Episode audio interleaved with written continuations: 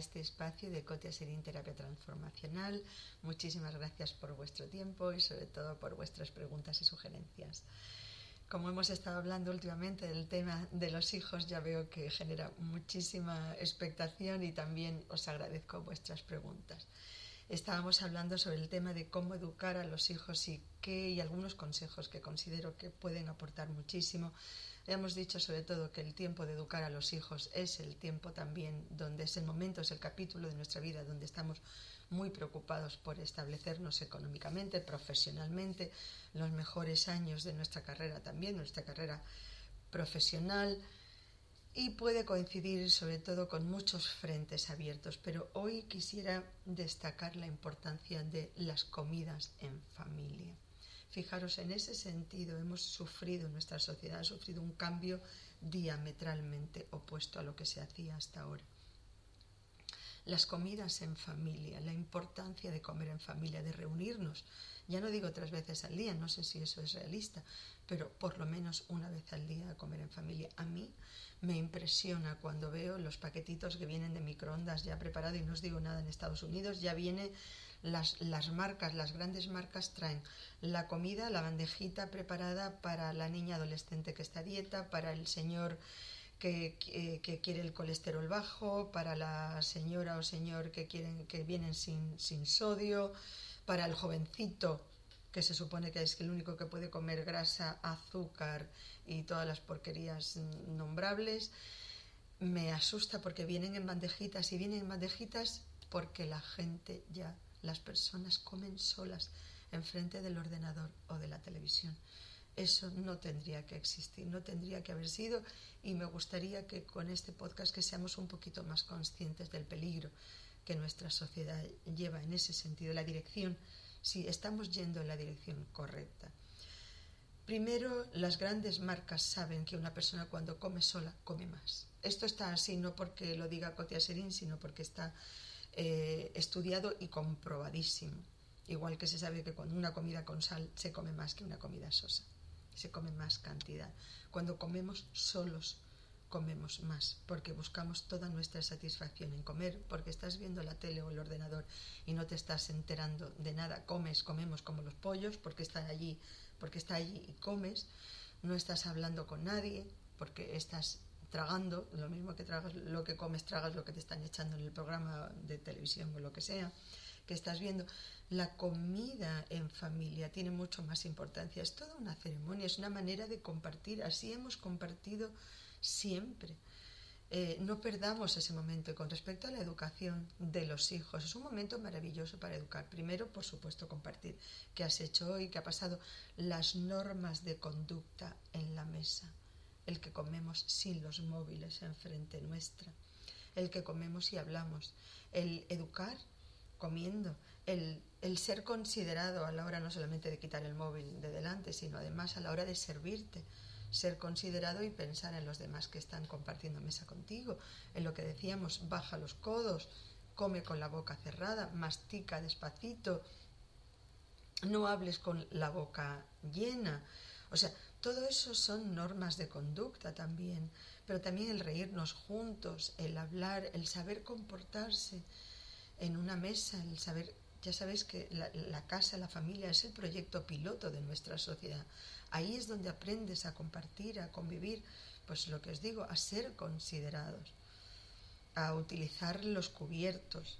A veces veo a, gente joven que digo, ¿cómo se, comiendo, que digo, ¿cómo se nota que comen solos? Porque, bueno, el otro día estaba viendo a un chico joven partiendo un filete que digo, bueno, esto no, no se diferencia mucho del cavernícola comiéndose, pues, pues no sé, una pata de brontosaurio. ¿Dónde están las formas a la hora de comer con lo bonito que es, que es esa, esa disciplina, esa belleza a la hora de utilizar los cubiertos, la servilleta cuando bebes, limpiarte la boca antes de beber, el compartir, el ofrecer antes de servirte tú? Y si hablamos ya de los padres, el ofrecerle a tus padres, el poner la mesa, con qué cariño se pone, el quitar la mesa, que es parte de nuestra obligación también, porque tenemos que tener en cuenta quién ha cocinado, entonces el recoger la mesa entre todos, el levantar, el quitar los platos de tus padres o de tus abuelos o de el ofrecer la mesa a alguien que pues que está solo, que no tiene dónde comer, no porque no tenga lo que comer, sino porque está solo.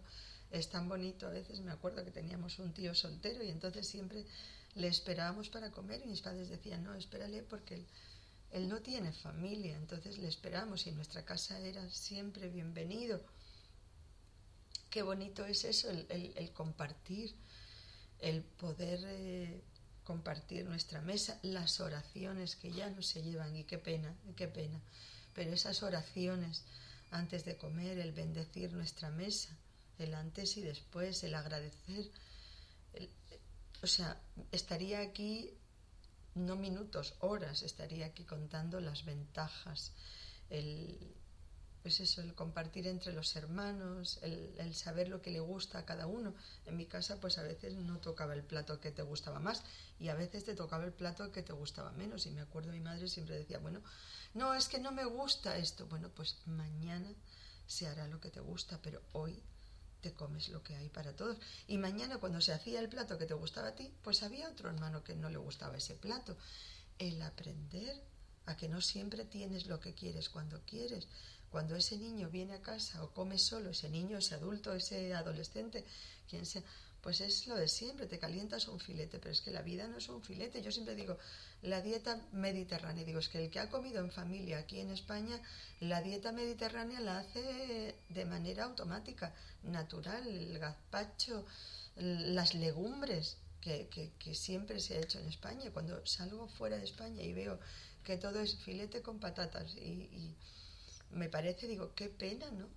Qué pena que no han aprendido a comer en España, pero es que nuestros hijos están dejando de aprender a, comer así, porque ahora es que quieres y entonces te pido una, una pizza o un perrito caliente o unos espaguetis con algo, una pasta con algo. Por favor, aprendamos a comer y enseñemos a nuestros hijos a comer también esa biodiversidad que tenemos la obligación de mantener. Habichuelas, lentejas, garbanzos, para que luego nos digan la ventaja de las legumbres y de las semillas y de la fibra y de la proteína que no es animal. O sea, si es que eso lo tenemos y lo hemos tenido, no lo perdamos, no lo perdamos la maravilla de comer en casa. No tenemos que esperar a una terapia de grupo en, la, en el despacho de un psicólogo para reunirnos la familia.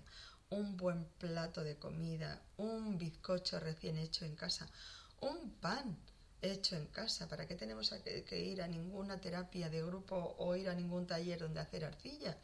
Ponte a hacer un bizcocho, una masa, unas rosquillas y ya verás qué terapia de grupo tan maravillosa que con esos olores con esos olores y esos sabores, eso se queda impregnado en nuestro consciente, en nuestro subconsciente, en nuestro inconsciente, en nuestro metaconsciente. Eso es una maravilla, como para mí es la felicidad de poder llegar a vosotros a través de estos podcasts y también de recibir vuestros comentarios. Cotia Petra.